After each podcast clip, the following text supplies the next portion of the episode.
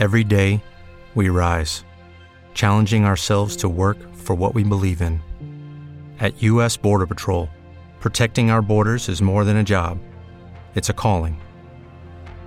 Agents answer the call, working together to keep our country and communities safe.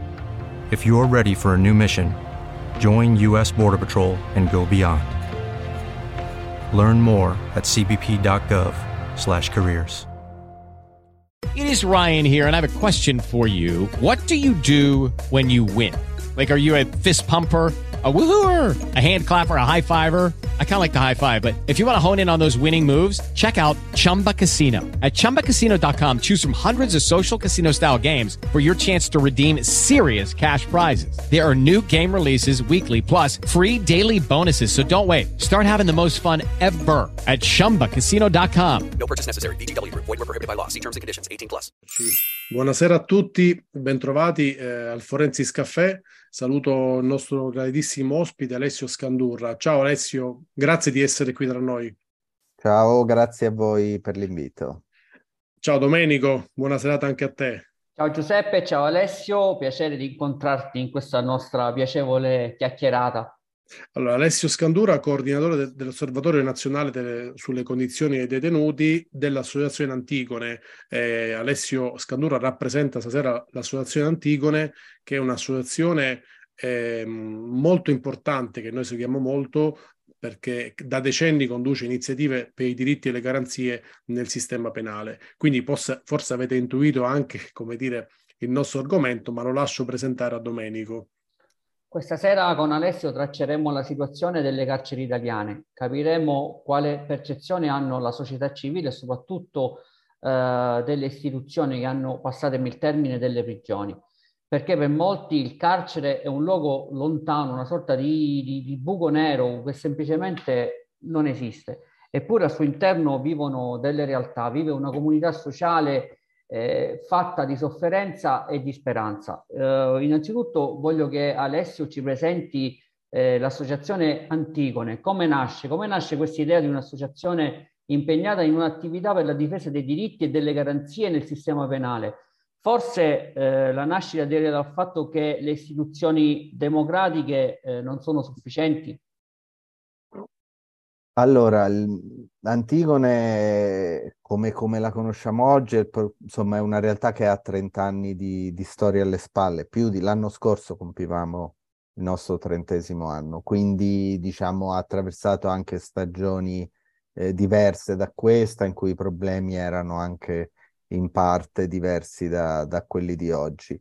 Eh, però eh, ha sempre avuto al centro comunque mh, il tema dei diritti delle persone private della libertà, diritti delle persone detenute, eh, perché è, è un pezzo, io dico sempre, è un pezzo importante dello Stato di diritto, perché comunque eh, lo Stato di diritto si, appunto, si basa sulla centralità del rispetto della legge e dell'esecuzione della legge, il carcere è lo strumento di ultima istanza nei nostri sistemi democratici, non c'è, come dire, nulla di più, di più duro, di più severo che, che lo Stato possa fare nei confronti di chi viola la legge rispetto all'esecuzione della, rispetto alla pena detentiva. E però eh, è quindi diciamo è una risposta estrema nei nostri sistemi, è una risposta eh, che eh, dovrebbe sottostare a regole molto rigorose, eh, sia il procedimento penale per cui si arriva a una condanna definitiva, come tutti sappiamo, è pieno di regole e di garanzie, mm. altrettanto l'esecuzione della pena dovrebbe essere piena di regole e garanzie. Sulla carta lo è, perché si sa che è un momento eh, delicato e pericoloso dal punto di vista della, della tenuta del sistema dei diritti.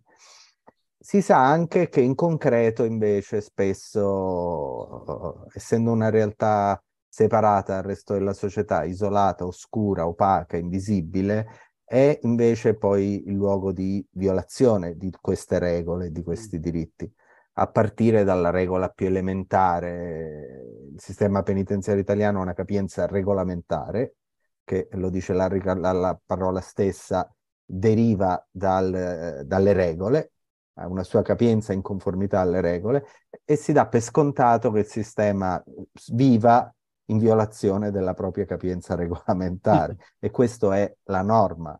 Eh, sono rarissimi i momenti nella storia del sistema penitenziario italiano in cui la popolazione effettiva non sia superiore alla capienza regolamentare. Fino ai casi più drastici, abbiamo visto Santa Maria Capua eh, però diciamo è un sistema ovunque nel mondo, non mm. solo in Italia in cui il rischio di violazione delle regole, di violazione dei diritti fondamentali della persona è più forte che altrove e quindi è importante eh, monitorare, osservare, chiedere, che, chiedere trasparenza, chiedere accessibilità. Anche una delle cose che Antigone fa è visitare gli istituti, vedere con i propri occhi e raccontare. Ma quindi Alessio, uh, abbiamo capito che c'è bisogno di Antigone, forse uno dovrebbe sperare un giorno che non ce ne sia più bisogno, però ma chissà, magari in un mondo perfetto Antigone farebbe altre cose perché saremmo tutti contenti.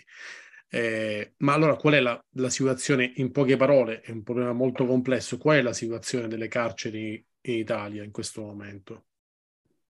Allora, oggi eh, 56.000 detenuti sono più della capienza regolamentare certamente, però no, oggi non è un momento di grande sovraffollamento del sistema penitenziario.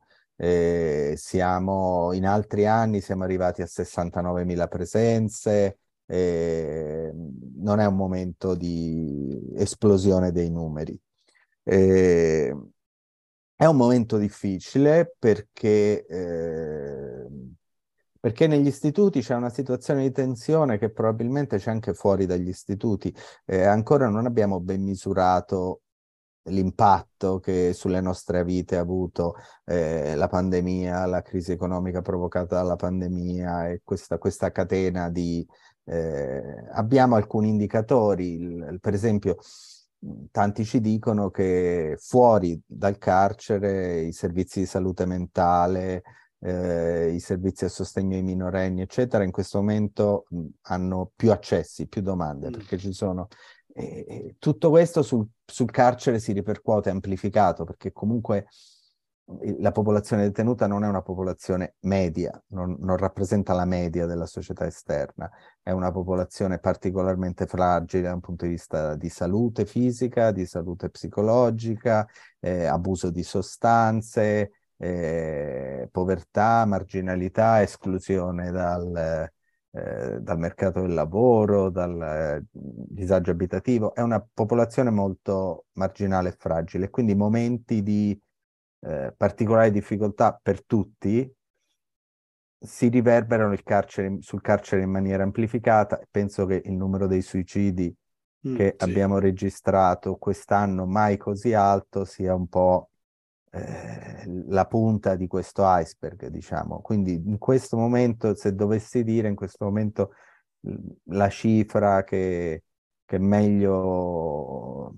descrive il sistema penitenziario italiano in questo momento è quella dell'appunto del disagio, della sofferenza eh, psichica, del, della difficoltà di accesso alla cura e, e tutte le tensioni che questo provoca dentro una comunità compressa comunque, no? Per cui poi il tuo compagno di cella eh, poi non, non, è, non, è, una persona gradevole, ma diventa una persona molesta, diventa una persona magari eh, appunto con cui è difficile eh, convivere, per gli operatori, per il personale di polizia penitenziaria è difficile interagire e si creano eh, situazioni di tensione. Mm. Questa mi sembra un po' la, la, la, cosa che si percepisce di più girando negli istituti in questi, in questi mesi. Ecco Alessio, questo è quello che si percepisce all'interno uh, degli istituti, delle carceri, ma questa percezione interna uh, viene percepita e se sì, come viene percepita dalla società civile all'esterno, soprattutto dalle istituzioni? Eh, diciamo, io mi occupo di questi temi da tanto tempo e eh, in, in, linea di massima la mia impressione è che, che, il carcere sconti questo suo isolamento dal resto della società, il fatto che comunque qualunque cosa accada, accada dietro un muro, in un luogo in cui è complicato per i giornalisti entrare, in cui è complicato per, eh, per i ricercatori entrare e in cui si parte dal presupposto che il cittadino medio non ci debba entrare mai, che in fondo è un'idea un po' strana, perché se vogliamo mm. è un servizio pubblico anche quello, quindi l'idea che i cittadini mh, possano vedere con i propri occhi come viene erogato questo servizio pubblico, in fondo sarebbe un'idea solo sana. Eh, però appunto si parte dal presupposto che sia una, una realtà separata e, e invisibile e questo fa sì che la gran parte dell'opinione pubblica non ne abbia nessuna percezione, sfondano alcuni temi, appunto quest'idea del sovraffollamento, allora è un po' più conosciuta, ora il tema dei suicidi, però poi come sia l'ordinarietà e la, la, la quotidianità di quel, di quel mondo lì, mh, mm, mi pare che, che non se ne abbia nessuna percezione fuori. E questo comporta che la politica fa molta fatica a farsene carico, perché eh, diciamo si sa quali sono i problemi del carcere e, e, si sa anche quali sarebbero le cose da fare per, per intervenire su questi problemi. Chiunque, eh, diciamo, chiunque avesse intenzione di mettere mano sul carcere può trovare i propri esperti di riferimento nella propria area politica, si può informare e, e, può fare le cose. Il punto è che è un tema che elettoralmente non paga, è un tema che all'opinione pubblica non interessa e quindi diciamo il problema non è che non si sa cosa fare, il problema è che poi diciamo fare le cose in Italia è sempre faticoso e per la politica è meglio farle in ambiti in cui c'è un, un ritorno elettorale o quantomeno non c'è il rischio di perdere voti. E, e, quindi, insomma, noi abbiamo visto legislature aprirsi con, con promesse e impegni di vario tipo, di var- in varie direzioni e generalmente chiudersi con un nulla di fatto o, o quasi. Eh, curiosamente la stagione di riforme più, più, ricca degli ultimi anni è stata quella a seguito della condanna della Corte europea dei diritti dell'uomo, eh, 2013 se non ricordo male. La sentenza e, Tor- Torreggiani. Esatto. Sì. Quando in qualche modo la politica è stata un po' sollevata dalla responsabilità di dover decidere di ce fare. Lo, qual... Ce lo chiede la Corte. Esatto, esattamente. E lì si è visto come in fondo le, le ricette erano già nei cassetti, erano già, era stato veramente come togliere un tappo e si è scoperto che avevamo, sapevamo cosa fare, avevamo le persone adatte a farlo, eravamo pronti. Mancava la, mm. la volontà politica di farlo e quello appunto ha rotto una diga. Eh, temo che, che, questa sia la, invece la condizione ordinaria, è quella in cui sappiamo cosa fare, ma c'è questa diga che, che ci impedisce di farlo. Sì, la sentenza Torreggiani, vabbè, chiaramente ne potremmo fare un, un evento su questo, sì. su, solo su questo tema, però è, è, quella che è più famosa per i più per il famoso concetto dei tre metri quadri, no? Del, cioè, io veramente chiederei a tutti quelli che ci ascoltano, che ci vedono, provate a, a rinchiudervi in tre metri quadri e, e stabilite che quello è il vostro spazio vitale in cui dovete passare uno, due, tre, dieci, vent'anni, non so. Eh, sì, è veramente qualcosa di bah, è scioccante. Eh, Alessio, io vado avanti, 30 anni non si, non si possono riassumere in poche parole, eh, anzi io invito tutti a vedere il sito di Anticone, tutti i canali social, le tantissime attività che fanno. Noi, mh, ripeto, vi seguiamo molto. Ci puoi raccontare qualcosa, qualche esempio di quello che avete fatto che ritieni più significativo? Perché magari eh, non tanto eclatante, ma comunque significativo, magari un risultato che siete riusciti con la vostra capacità a ottenere, insomma, quello che ma eh, purtroppo devo dire, non penso sia solo il caso nostro, diciamo, il mestiere del, dell'attivista e del militante dei diritti umani è un mestiere in cui non è che tu vedi risultati troppo concreti, porti avanti le tue campagne, spingi per, per le tue cause, poi a un certo punto succede qualcosa, generalmente per motivi imprevedibili e, ed è difficile capire quanto ci sia del, del tuo lavoro lì dentro e quanto no. Eh, però diciamo da, da 30 anni spingiamo per un sistema eh, più aperto e più trasparente, anzitutto. Il primo rapporto di Antigone sulle carceri si chiamava Il carcere trasparente, nasceva proprio da quest'idea che diciamo la prima mm. missione dell'organizzazione dovesse essere quella di, di rendere conoscibile un, un sistema che, che non era conosciuto.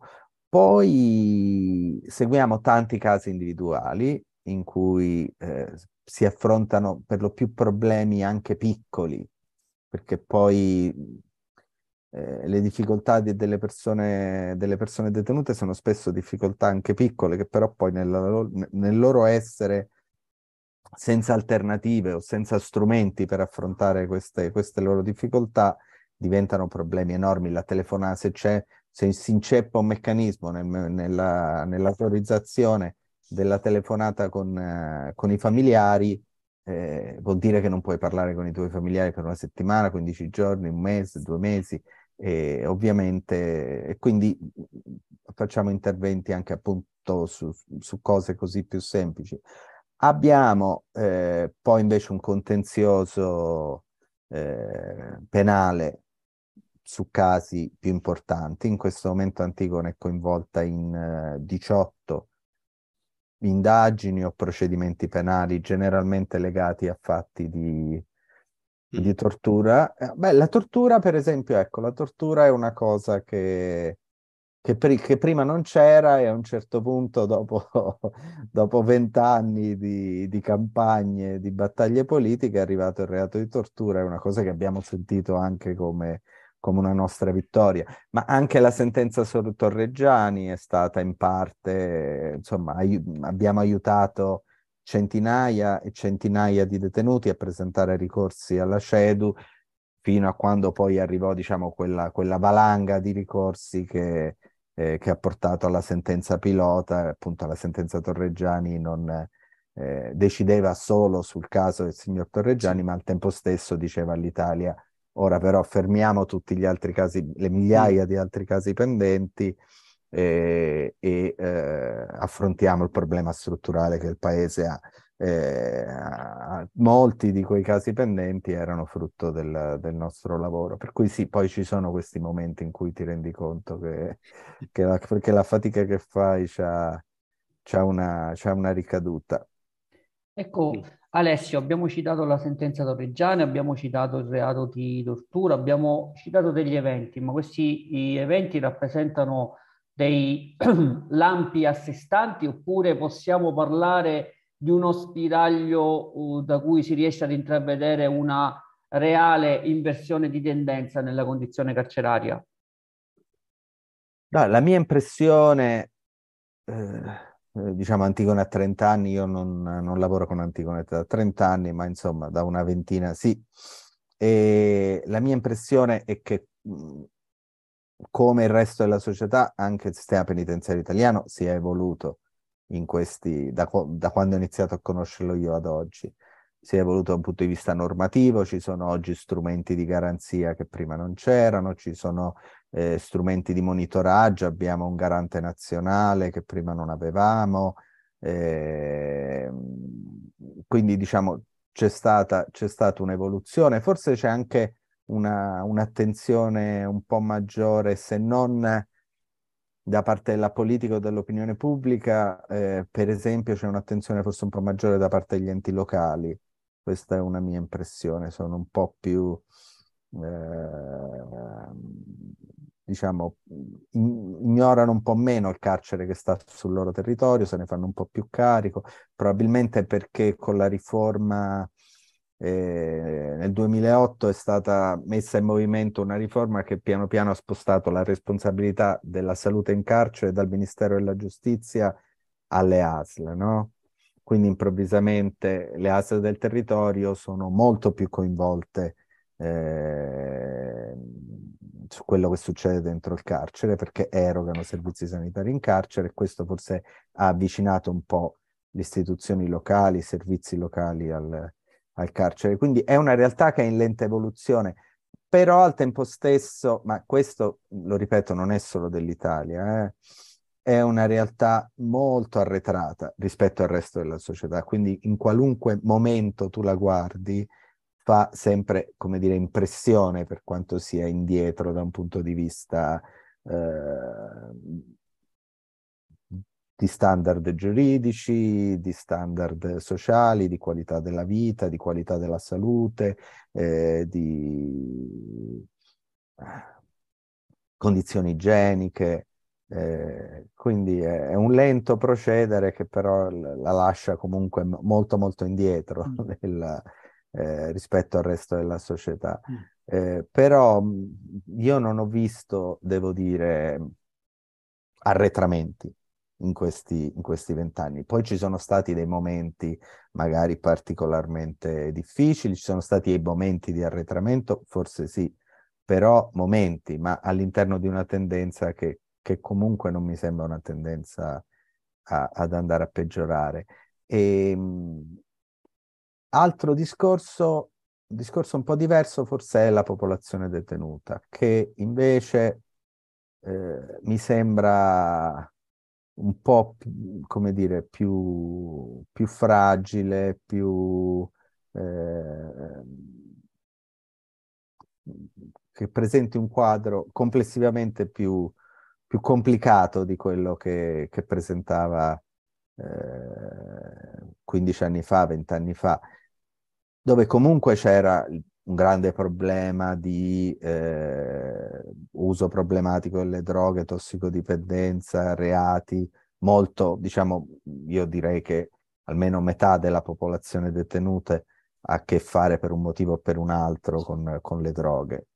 Eh, sia perché sono abusatori, sia perché sono spacciatori. Piccolo, piccolo spaccio, certo. Quindi tra piccolo spaccio, grande studio, insomma, tutto, tutta l'industria muove almeno metà, io credo, della popolazione detenuta. Eh, però forse anche con il crescere delle misure alternative, oggi abbiamo un sistema di alternative alla detenzione che coinvolge più persone di quante non ce ne siano in carcere. Eh, vent'anni sì, fa non era così. Si, si è ampliata molto questa fascia, effettivamente sì, si è ampliata molto. Già dal 2014 penso che sia anche un effetto della sentenza Torreggiani, della piccola riforma del 2014 che c'è stata, insomma, anche del... Lì si fecero dei, degli ulteriori passi, ma ne sono, insomma, è una tendenza costante di crescita, mm. diciamo, da, eh, dalla fine degli anni 90 eh, ad oggi. E, però proprio per questo, proprio per il fatto che ci sono tanti percorsi per, per, evitare il carcere nel caso di reati meno gravi, primo reato, eccetera, eccetera, la popolazione detenuta finisce per essere un po' la selezione di coloro che non riescono ad accedere a questi percorsi.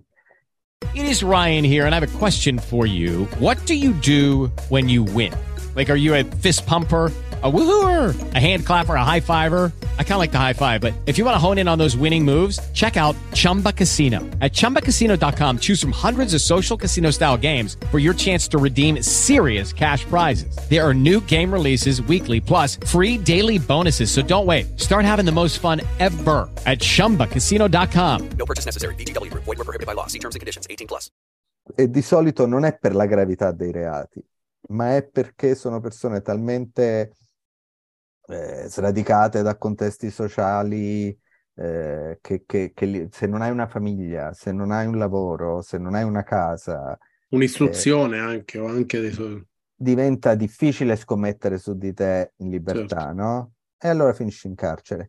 E questo rende la popolazione detenuta, come dire, un, un, campione appunto assai poco rappresentativo della popolazione generale. Sono quelli che hanno meno da tanti tanti punti di vista e questo credo che si sia un po' accentuato forse in questi anni. Mm.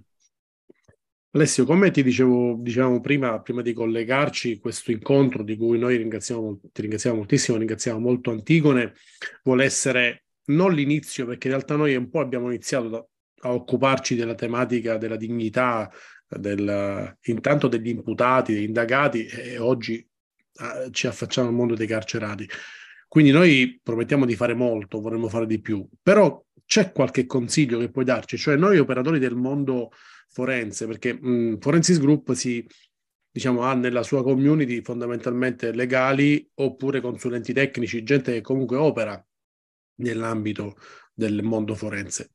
Ci dai un consiglio? Come possiamo aiutarvi o come possiamo aiutare questa popolazione anche nel nostro lavoro quotidiano? Pensi che ci, mh, sia necessaria una risposta che non c'è in questo momento, sia molto debole, va migliorato qualcosa? Dacci qualche consiglio in questo senso. No, io sono convinto che eh, una parte della responsabilità di quello che eh, succede in carcere vada attribuita a quello che succede prima del carcere.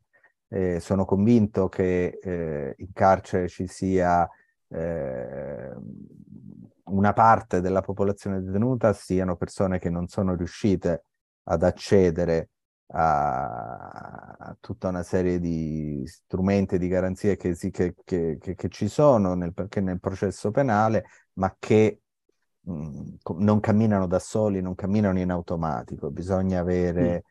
Eh, un legale che ti segue, bisogna avere un po' di strumenti anche culturali, fosse solo per eh, per non litigare col primo avvocato che incontri e mm. stabilire che la questione non ti interessa e tanto finché sei in libertà vuol dire che tutto va bene.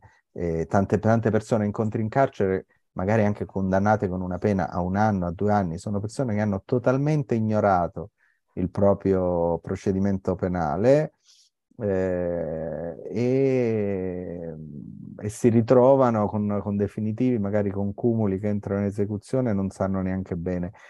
Sono persone che, come dire, che il sistema della giustizia penale con le sue garanzie non è riuscita a, a intercettare appieno. C'è un enorme problema con gli stranieri che ancora arrivano in carcere senza sapere bene per cosa e come mai stanno lì eh, cioè ci sono problemi enormi con le direttissime. Insomma, secondo me guardare al mondo del carcere per gli operatori del diritto è un buon modo per capire dove stanno alcune, alcune falle mm.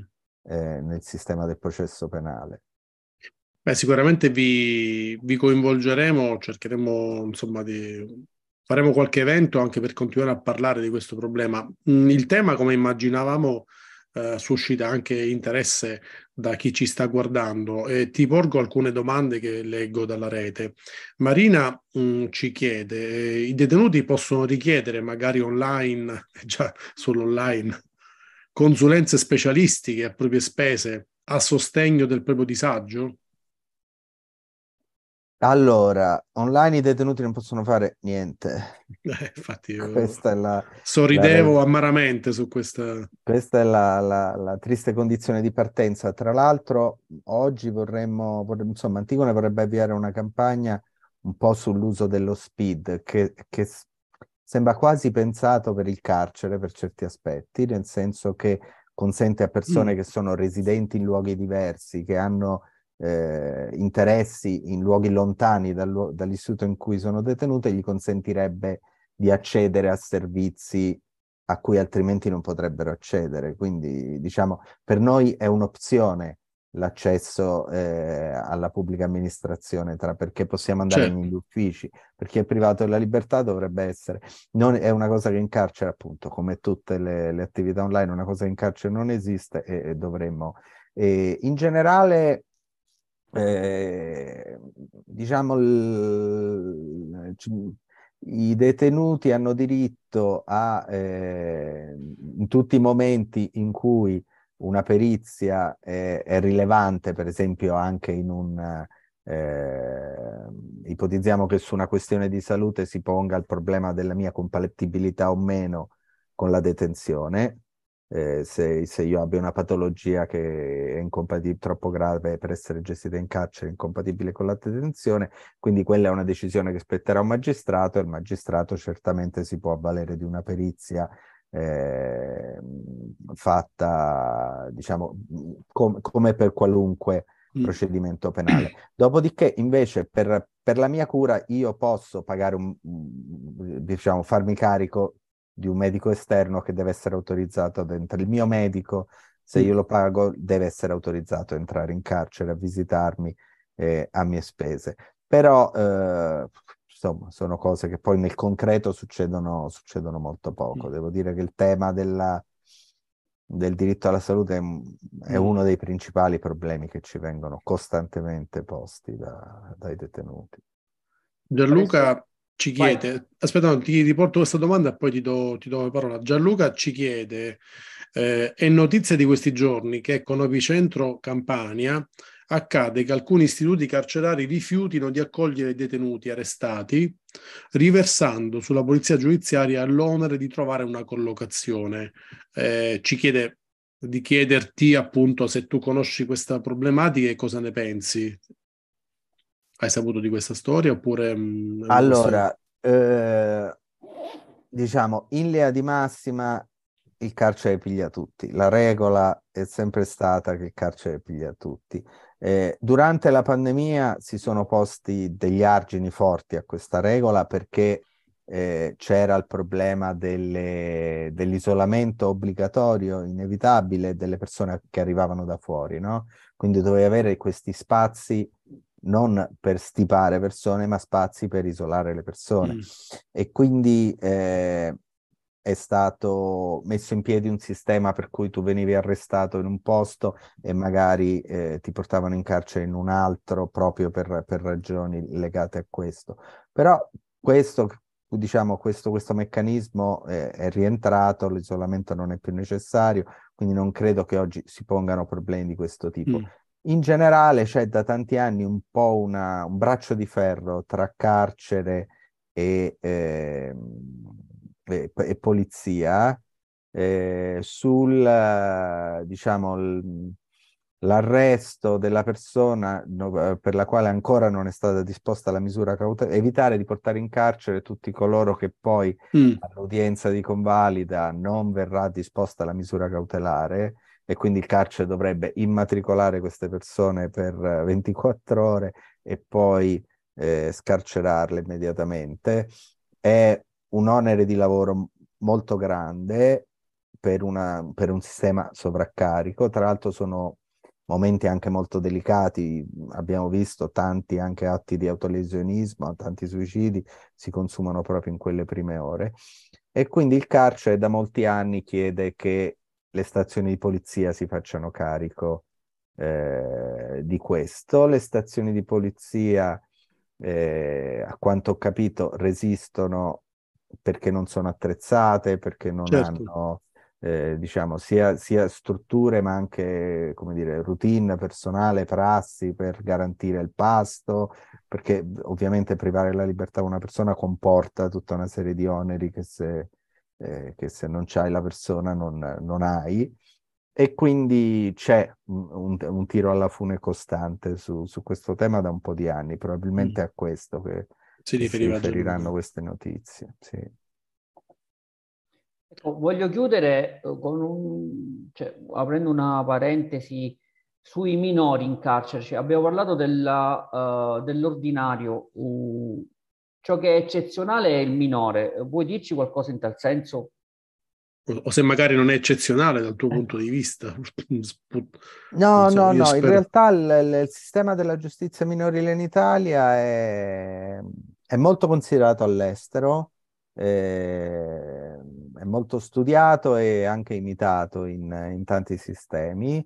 Eh, si caratterizza per avere un ricorso alla detenzione bassissimo. Oggi abbiamo 400 persone detenute nelle, eh, negli istituti penali per minorenni e la maggior parte di costoro non sono nemmeno minorenni, sono persone che, che magari hanno commesso il reato da minorenni, ma eh, sono ancora, diciamo, all'interno del sistema pur avendo superato il diciottesimo anno.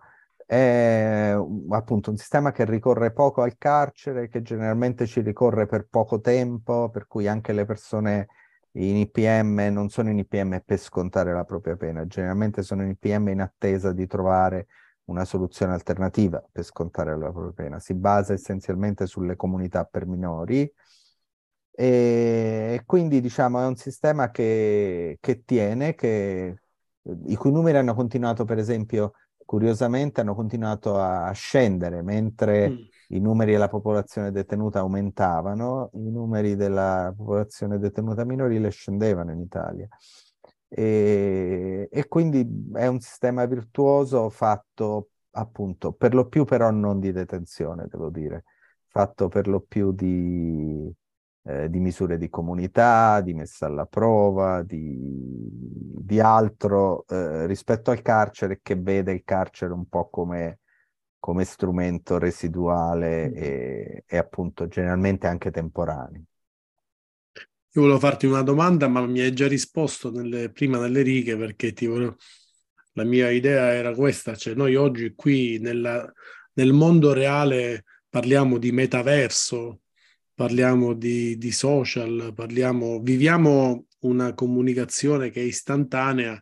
Tu nel corso della tua, eh, che, di, di questa intervista, così ci hai parlato appunto di telefonate ogni X giorni, quando è possibile, eh, assenza di social, quindi nessuna comunica- nessun collegamento a internet. Eh, veramente sono due mondi distantissimi, cioè parliamo di due mondi veramente distanti.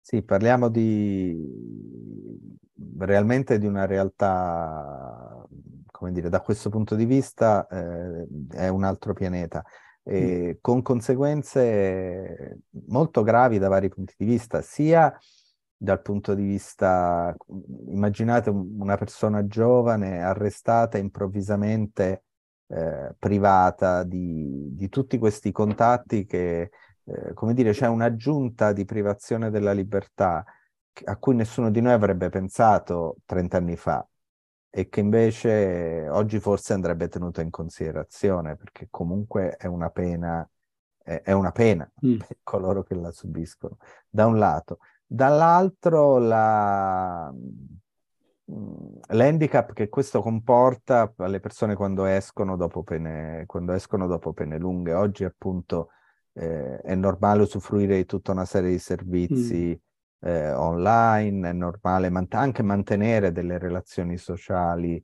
eh, online, una, una persona che è abituata a frequentare eh, le, le che ha dimestichezza con le videochiamate, per esempio, è una persona che può intrattenere rapporti con, uh, con, i propri nipoti che stanno in un'altra città, eh, una persona che questo non l'ha fatto mai probabilmente avrà più, più difficoltà a farlo, no? Quindi crei una disabilità eh, che, che, non, che, è anche sociale oggi, non è solo una disabilità lavorativa, perché ovviamente non, non, saper usare questi strumenti è un handicap lavorativo, mm. anche, ma è anche un handicap sociale ed è paradossale da parte di un'istituzione che è chiamata a produrre il reinserimento sociale, in realtà rischia di mm. produrre mm. appunto handicap e disabilità sociale. È un gap che va recuperato, purtroppo diciamo tutto il settore pubblico è più indietro rispetto alle nostre vite private, penso alla scuola, no? quando si è dovuta fare la didattica a distanza nelle scuole, è stata una catastrofe perché la verità è che nella scuola eh, l'informatica non era mai entrata fino, fino, a quel giorno e quindi c'era una totale impreparazione degli insegnanti, una totale carenza delle strutture, eccetera, eccetera. E il carcere è molto più indietro della scuola. Servono questi eventi. Io penso che molti abbiano già dimenticati quei, quelle, quegli scontri ferocissimi primi, delle prime settimane del lockdown. Mi pare che fosse Foggia, fosse il carcere di Foggia, se non ricordo male, eh, dove tutto il mondo era bloccato, era fermo e poi improvvisamente, eh, ma che vogliono questi che insomma abbiamo già i nostri problemi, ci, ci si mettono anche loro, no? Eh, mi ricordo cioè, che veramente erano toccanti, quelle, al, al di là poi del, degli episodi di tortura, quelli li lascio alla magistratura, però quello era una protesta che io colsi come insolita rispetto alla, a, alle altre, perché si, si, inseriva in un contesto già diverso e strano, che era quello del... No, devo dire, io, noi l'abbiamo vissuta come tutti, l'abbiamo vissuta alla televisione, questa eh, o sui social media, l'abbiamo vissuta dall'esterno. Eh, avevamo le telefonate costanti dei familiari spaventatissimi a cui arrivavano notizie catastrofiche, eh, Però è stato, in realtà è stato illuminante quando poi nei mesi successivi abbiamo ricominciato a rientrare in carcere, mm. quindi ci siamo fatti raccontare dagli operatori, dagli agenti, dai detenuti come erano state quelle settimane, quei mesi. E insomma, loro ci hanno raccontato la paura, la paura di, eh, che avevamo tutti, come ce l'avevano loro eh, amplificata dal fatto di vivere eh, come certo. dire, uno sopra l'altro in quel, in quel modo lì.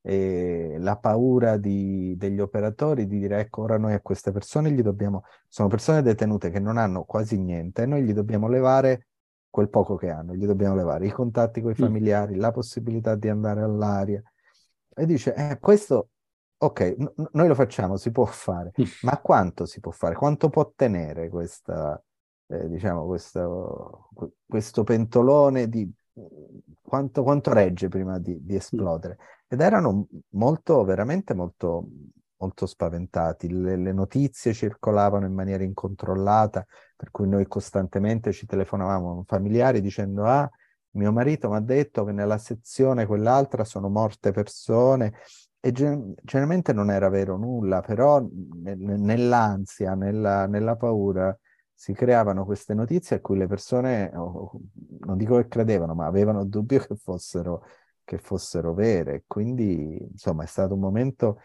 veramente orribile per noi che l'abbiamo vissuto dall'esterno, ma quando ce l'hanno raccontato a prima voce, chi l'ha vissuto all'interno, un po', un po uno capisce eh, come sia potuto succedere qualcosa mm. che non era mai successo prima, cioè decine di rivolte sì, sì, in giro sì. per le carcere italiane. Io non l'avevo mai vista in tutti gli mm. anni, mm.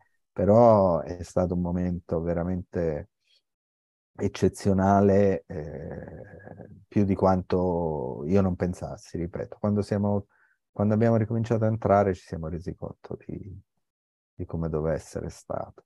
Ti giungono i complimenti dalla, dalla rete. Eh Daniela soprattutto scrive complimenti per la forma e il contenuto espositivo.